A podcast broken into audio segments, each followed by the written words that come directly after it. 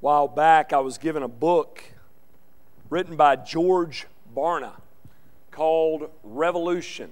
Uh, here's the book up on the screen here. Those of you all not familiar with uh, Barna, he is a Christian stats guy, and he and his group have reported on a lot of helpful uh, statistics about the state of things within the church and with non believers in the world, and their findings have been very helpful to pastors and, and church leaders like myself. And in this book, Revolution, what Barna does is he reports on a group of believers that he calls revolutionaries. He explains that this group's sole focus is on their relationship with God and they really don't see the church, the local church, as being all that necessary. And we know people like this. This has really, really become a trend uh, with people in my generation, especially. But we, we know people like this people who just don't believe the church is an important part of the Christian life. So, what they do is they, they stay at home. They believe that they can be a faithful follower from the house by watching TBN or now, you know, podcast on, on their computer with their family Sunday morning, send a check to a televangelist by mail and say, We've been to church. We, we've done our part. Now, like I said, the stats that, that Barna gives about the rise in this group of people and their mentality is very helpful to pastors and church leaders. But the problem with this book, so I'm not giving a book recommendation here because there's a major problem with this book. The problem is the prescription that Barna gives is not helpful at all. In fact, I would say that the prescription that Barna gives in this book is worse than his diagnosis. What, what Barna says in this book is that's just the way things are headed, so we just need to embrace it. We need to be okay with it. We need to embrace the fact that people are seeking to follow God outside the church walls. There's a major issue that I have with that prescription, and it's simply that it's not biblical. It's not. And we should know this is the case by now. Those y'all that have been with us for a long time, you should know this. But just going through this series, because over the past couple of weeks, we've been discussing the vital role that the local church plays when it comes to your growth in godliness. And this morning, we're going to continue with this series entitled Discovering Fellowship. And you'll remember from a few weeks ago, and last week as well, that I shared with you that the, the mission for all churches and for all believers given by Christ is that we are to make disciples. That's just what our church mission statement says here at Fellowship. So, in case you missed it, we're going to look at it again. Let's go to the church mission statement up on the screen. It says this our purpose as a church, Fellowship Bible Church, exists for the purpose of making disciples by escorting people to Christ, establishing people in truth, and equipping people for ministry. And what we've discussed so far in this study is that the church, the local church, this local church, is the place where this happens. The church is to be the place where disciples are made. The church is to be the place where people are escorted to Christ, they grow in godliness, and, and they are equipped to do the same. This church is to be the place where you, where you come to know Jesus. It's the place where you grow in your knowledge of Him. And the church is to be the place where you get equipped to use the gifts God has given you for ministry so that the church is built up and so that God's gospel advances. In other words, congregational life is very, very important. The church is very important because it is the means by which we mature in our faith as followers of Jesus. Now, here's the issue understanding that we need the church is a very difficult concept for many to grasp today. It wasn't in, in the day this, this letter was written. People would have no concept of the fact that there would be Christians outside of the local church. They knew there were wolves within, and we learn that when we read the letters to the churches, but there was no concept of believers following Christ outside of the local church. But that's our mentality today. We've been taught from an early age to be dependent upon no one or nothing but ourselves. If you want something done right, we're told what? You do it yourself. And the same is true in our spiritual lives, many believe. And the result of this mentality is we often fail to value the church and value relationships with other believers as we should because we're brought, to, we're, we're brought up to be independent. And that's what, the way we view our spiritual lives. Oftentimes we think my Christian life is all about me and my Bible and my God and nothing else. I don't need anybody else. I don't need somebody more mature pouring into me. I don't need a pastor teaching me. I don't, I don't need believers to get where I need to be spiritually. Once again, if you want something done right, you do it yourself. And because of this bootstrap, me, myself, and I mentality, we don't value the local church. We don't value relationships the way God intends. Now, listen closely when I tell you this that's a problem that is a major issue. And here's why. What we discover as we read God's Word is that one of the key ways for us to grow in Christ, one of the key ways for us to mature in our faith is through valuing relationships and connecting with God's people in the church. Just go through your Bible and read how many times it says one another. How do you do those one another's if you don't associate with one another? You can't be faithful, can you? If you don't associate with God's people, it's as simple as that. We're going to find this morning that if you want to grow in Christ, it's not going to happen unless you connect with God's people in His church. That's why we at Fellowship are all about connecting. We at Fellowship are all about fellowship. Imagine that, right? So, my goal this morning is to further prove this point to you, to make the argument from God's Word that for us to grow in Christ as believers and as a church, we're going to have to value healthy relationships within the church. We're going to have to connect with God's people. If you have your Bibles, turn to Ephesians chapter 2. We're going to be looking at verses 19 through 22 this morning. In this passage, Paul gives three descriptions of God's people. Three metaphors for who God's people are that really show us the importance of us gathering together and connecting with one another. I believe if we truly grasp what Paul's saying here, we will, we will value healthy relationships in the way we, we should and, and better understand the importance of connecting with God's people. Here's the first metaphor that Paul gives. Number one, we are equal citizens of God's kingdom. That's the first metaphor he uses. Equal citizens of God's kingdom. Let's begin in verse 19. Paul says, So then, you are no longer strangers and aliens. Now, that phrase, so then, at the very beginning of this verse, also translated consequently, reminds us we've just jumped smack dab in the middle of a passage of Scripture, right? And whenever we do that, we try not to do that very often. We try just to go chapter by chapter from the beginning to the end. But when we do this on occasion, it's always important that we ask the question what is going on? in this passage. What's the context? Well, Paul is writing to the believers of his day and he is addressing an issue with them. At this time, in this day, there were two different groups of people in the church. There were Jewish Christians, and there were Gentile Christians. In certain areas, there were mainly just Jewish congregations. In other areas, mainly Gentile congregations. And in certain churches, there were both Jews and Gentiles together, and there is tension between these two groups. Now, I know this is a foreign concept to us because there's never been any tension between believers in our churches today, right? Yeah, no, you know, I'm being sarcastic, right? We can relate. Of course there is.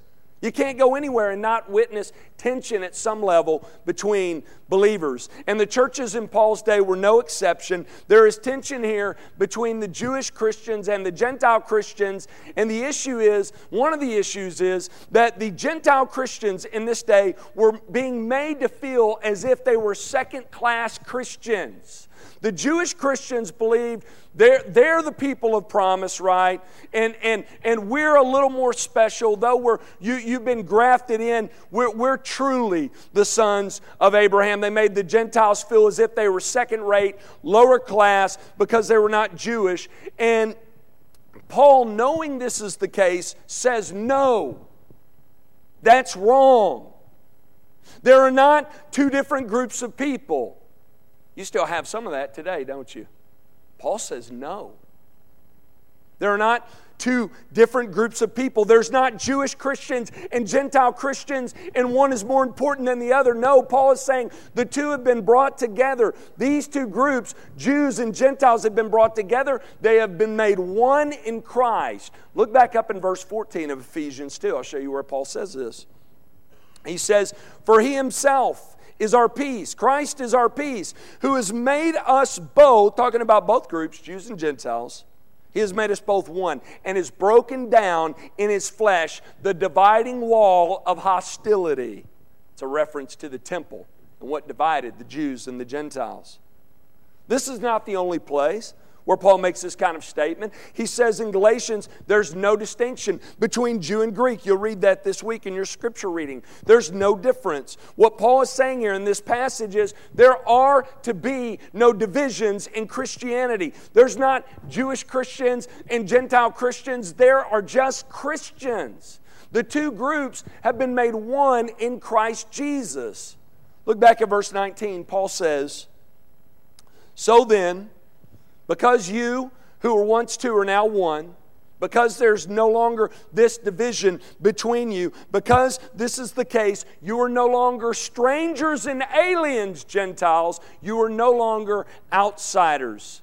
The word strangers and, and aliens here could, could be used to describe a group of people who live in a different country, in a different culture, foreigners who don't have the rights of, of citizens. That's what that word means. Have any of you ever been outside the U.S. and felt that way?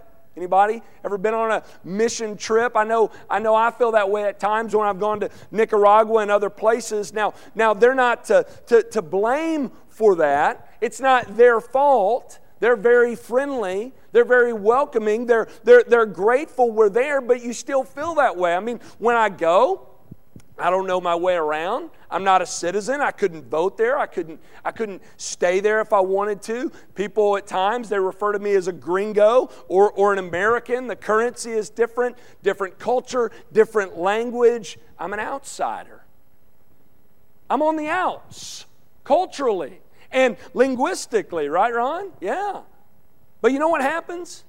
Missionaries who go there, they go and they learn the language, they learn the culture, they stay, they remain committed, they begin to, to view the culture with two different lenses one lens of the Western world and one lens of the, the people where they're ministering. This happened with, with Jim and Melanie, and the, the more they, they, they become fluent in the language, the longer they stay, the more they respect the cultures. You know what? Those, those barriers, those dividing walls, they begin to come down. Paul is saying to the Gentiles here, he's saying at one time, you were separated in this way. You were foreigners, you were aliens from God's Jewish people, but no longer. You have been brought together. You are now one in Christ. You are equally God's people. There may be some of you here this morning who feel that way spiritually at times when you enter into this church. Maybe you feel like an outsider from others because you were not raised in a Christian home like other people in the church. Maybe you're not as knowledgeable of the Bible as the next person. Maybe it's because you, you have drifted from the Lord for a while and you're, you're, you're, you've been brought back, eh, but you've never really gotten back and felt plugged in and felt a part of the church. I want to encourage you this morning if this is you, if you're trusting in Christ alone for your salvation, you are a citizen of God's kingdom, same as me, same as every other believer. There's no such thing as second tier Christianity. Do not let that mindset that you're second rate, second tier, prevent you from being who God has called you to be. So, negatively, Paul says here, we are no longer foreigners and aliens. And then he continues with the positive word here. He says, but you are fellow citizens. In other words, you have in Christ, you have full citizenship in God's kingdom in Jesus. You are equal citizens of God's kingdom. And get this, church, when we realize this, when we realize that we are equal citizens of God's kingdom as believers, and when we live this reality out, and when it affects what we say and what we do, you know what begins to happen when the church realizes and applies this truth? The church begins to reflect the reality of the gospel. Let me explain what I mean. God's church has the potential to be a powerful illustration of the gospel. You ever looked at some churches? You ever taken a look at our church, other churches? People who attend, they're, they're from all different walks of life, aren't they? They are. Church is made up of male and female, young and old, people with different styles, different tastes, different races, different cultures, rich and poor, all of these different people you would never expect to be together, and they gather together as a church. Now, what's the common bond that holds all of us together?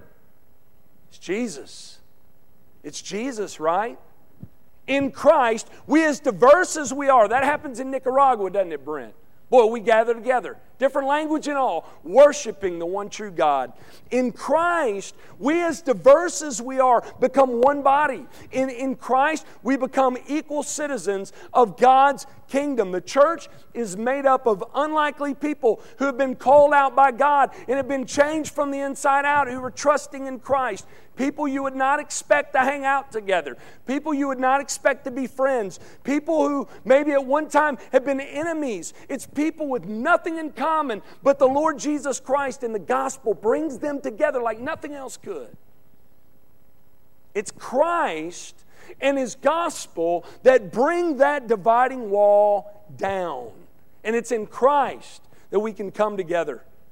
We can become one.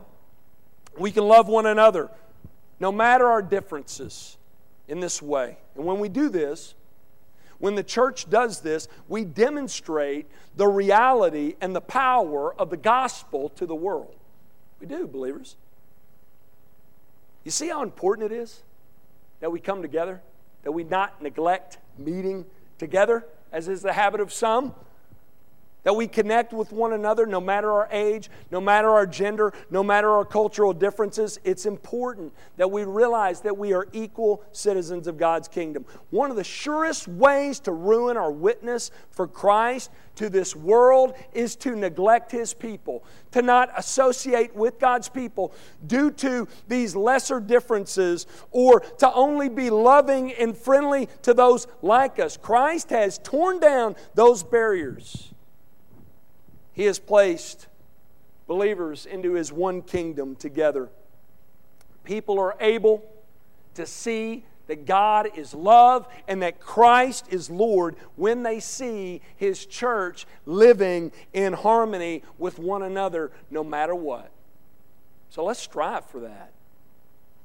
It's very important for us to realize that we, as believers, we are equal citizens of God's kingdom. That's the first point. We're going to move quickly through the second and third, okay? Second description Paul gives is that we are also equal members of God's family. As if being citizens of God's kingdom were not enough. I mean, be honest, that's great, right? In and of itself, we have moved from enemies to God's kingdom people. Get this God's work in Christ, it draws us even closer than that, in that in Christ, we are made members of God's household. Paul says you are members of the household of God. In other words, you are family. You ever referred to your, to your church as your family? Your church family? That's right. That's biblical. That's what Paul's saying here. Once again, Paul says this to make the point there's no partiality, no favoritism in God's family, no divisions with God's people. Once again, at the time, that's how the Gentiles felt. I mean, they, they thought, yeah, I mean, I mean, we're at the table, you know, we're in the family, sort of, but we're still outsiders. Again, Paul says no because of your faith in Christ, all of you, without exception, should be treated the same. You're viewed the same by God. Paul says, when you trust in Christ alone for your salvation, you're in. You're in the family. You've been brought in as a son or as a daughter, as equal with all other believers. You are just as much a part of the family of God as any other follower of Jesus. And because this is the case, Paul goes on later in Ephesians to say, because this is the case, you need to act in the way God expects a member of his family to act. He says in Ephesians 4 1, it's the great swing verse that divides the first part of Ephesians and the second part. In Ephesians 4 1, he says, Therefore, in light of chapters 1 through 3, in light of all uh, you are in Christ, what God has done for you in Christ, in light of that, I urge you, he says, therefore, to walk in a manner that is worthy of the calling to which you have been called. In other words, because you're an equal citizen of God's kingdom, because you're a child of God, you need to act like it. That's what our Father wants. He wants us to learn to live together as believers, to live as brothers and sisters in Christ, not in isolation with just Him, but with Him and with one another. When we have issues with one another, God doesn't want us to just part ways. I'm sorry if that's your mentality, that's wrong. He doesn't want that. If it's not a doctrinal issue, just a petty dispute that you're having, He doesn't want you to cut ways. He don't want you to say, you know what, I'm just going to be the church from my house. I'm just going to serve God in front of my TV in my home. That way I can hear God's word and not deal with this people. No, God wants you to deal with His people. He wants you to live in relationship with one another because we're a family. There are some that I've encountered that are, that are extremely judgmental of the church. They're like, oh, that church, they have this issue, that issue. Look how unspiritual they are. I can't possibly uh, be a part of that church. And oh, this church has this, this. And that's such a Pharisaical attitude. Are you saying you're more spiritual than Paul? Did Paul quit on the church? Did Paul say, I'm not associating with the church at Corinth anymore because they're messing around with temple prostitutes and, and, and committing incest. Those were the sins they were guilty of. What did Paul do? He say, Nope. No, he went to them. He wrote to them. He ministered to them. Paul did not quit on the church. So either you're more spiritual than Paul or there's something wrong. We're not to be quick to quit on the church. It's God's family. If God has called you out and has brought you into His family, He expects you to live in relationship with Him alongside them. He expects you to value His family, love His family, connect and remain connected to His family.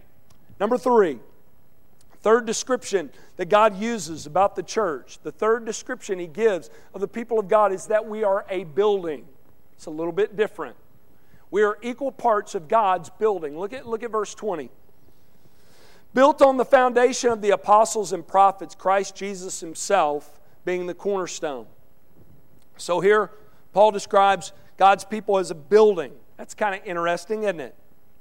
So in this passage, we're referred to as equal citizens of God's kingdom, equal members of his family, here, equal parts of his building. And notice he says here that the foundation of this building is the work of the apostles and the prophets, and the cornerstone is Christ. Now, what is Paul getting at here by giving us this metaphor? Well, what he's telling us is that God is at work building a community of people.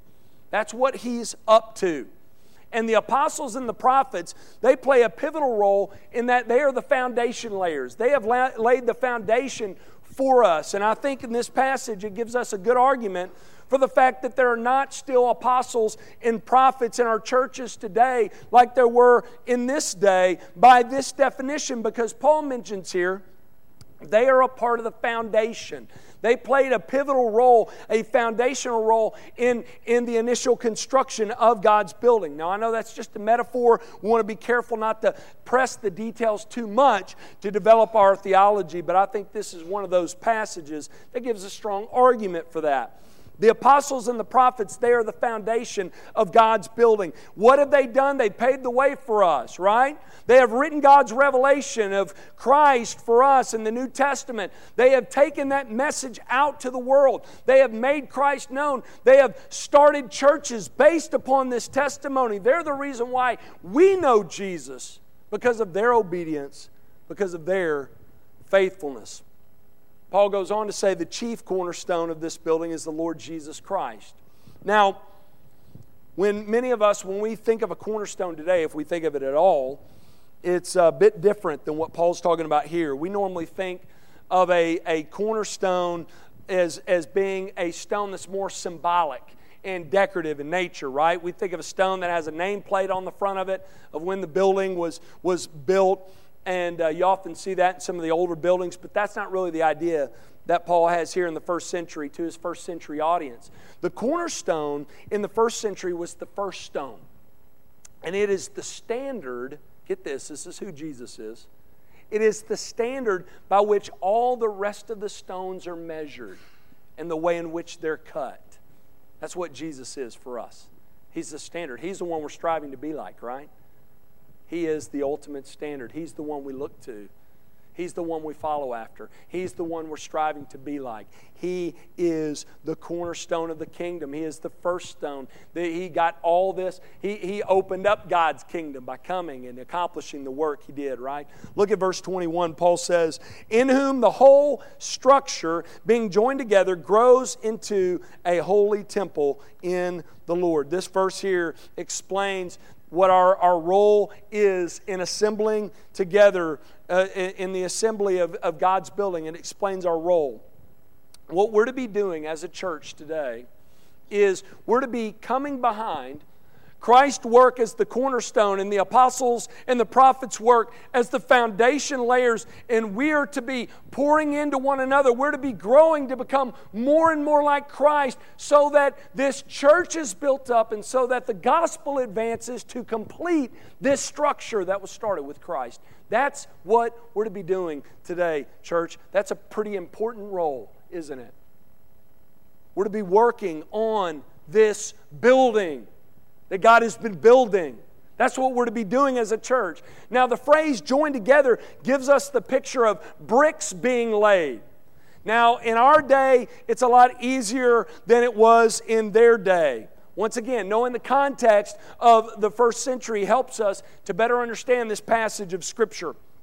In the first century, the joining together and the putting together of a structure was a much more rigorous process. It was difficult because it involved chipping away and smoothing out stones and fitting them together to build a steady and firm structure. And what Paul is saying here is that God's people are to have this work done on them so that they're fitted together and joined together for this purpose. And at times, let's be honest, that's not an easy process, is it? It's very, very painful. It's the reason why many people stay removed from the church to avoid having that work done. They don't want to be exposed. They don't want to be chipped away at. They don't want to be smoothed out. They don't want to be sharpened. But that's the process that's necessary for your life as a believer and for this church to be built up in the right way, to be a firm and steady building for God and for His glory. That's the work God wants done in your life, believers. That's why He wants you to plug into His church. To be exposed? Maybe. To be instructed? Yes. To be chipped away at? Of course. To be smoothed out, brought in, built up along with this body so that we can be a structure that of people, a body of believers that brings glory to God in the way we live our lives, in the way we conduct worship together, in the way we minister in this community. That's what Paul is doing uh, here with the Ephesians. That's what God's doing through Paul. He's using Paul to chip away the rough edges of both the Jews and the Gentile Christians. He's smoothing them out so they can be joined together, and that's what he wants to happen here as well. And when I hear people who are not plugged into the church because they don't want that kind of experience, you know what that tells me? They're unwilling to humble themselves and allow God to do this work that is necessary for them individually and for the church. God is, is building up his church. He is chipping away, smoothing his people out together as they pour into one another, and he is growing them up to be more like Jesus so that we will be joined together. For what reason? For what purpose? Look at verse 22. This is great. In him, you also are being built together into a dwelling place for God by the Spirit. Now, the him here is Christ, and the you here is plural, okay? In Southern Hebrew, it'd be translated y'all, all right? Y'all with me? He says, y'all.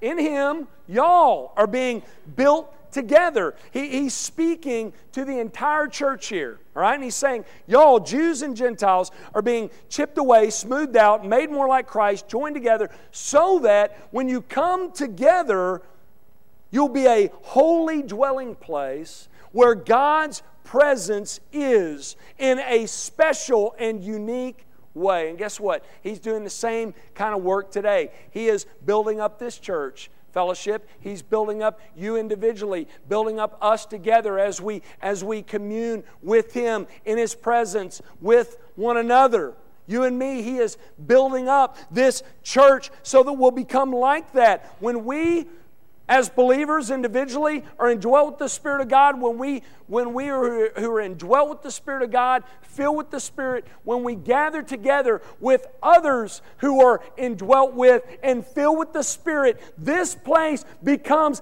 a special meeting place, a holy dwelling place where God's presence is in a special and unique way. And we're to be growing up and pouring into one another and, and growing more to be like Christ so that, so that God's presence is felt more and more and more in this place. And it just spills out and it's witnessed by other non believers in our midst and to non believers in our world as they observe us, believers. That's the work that's to be taking place here at fellowship.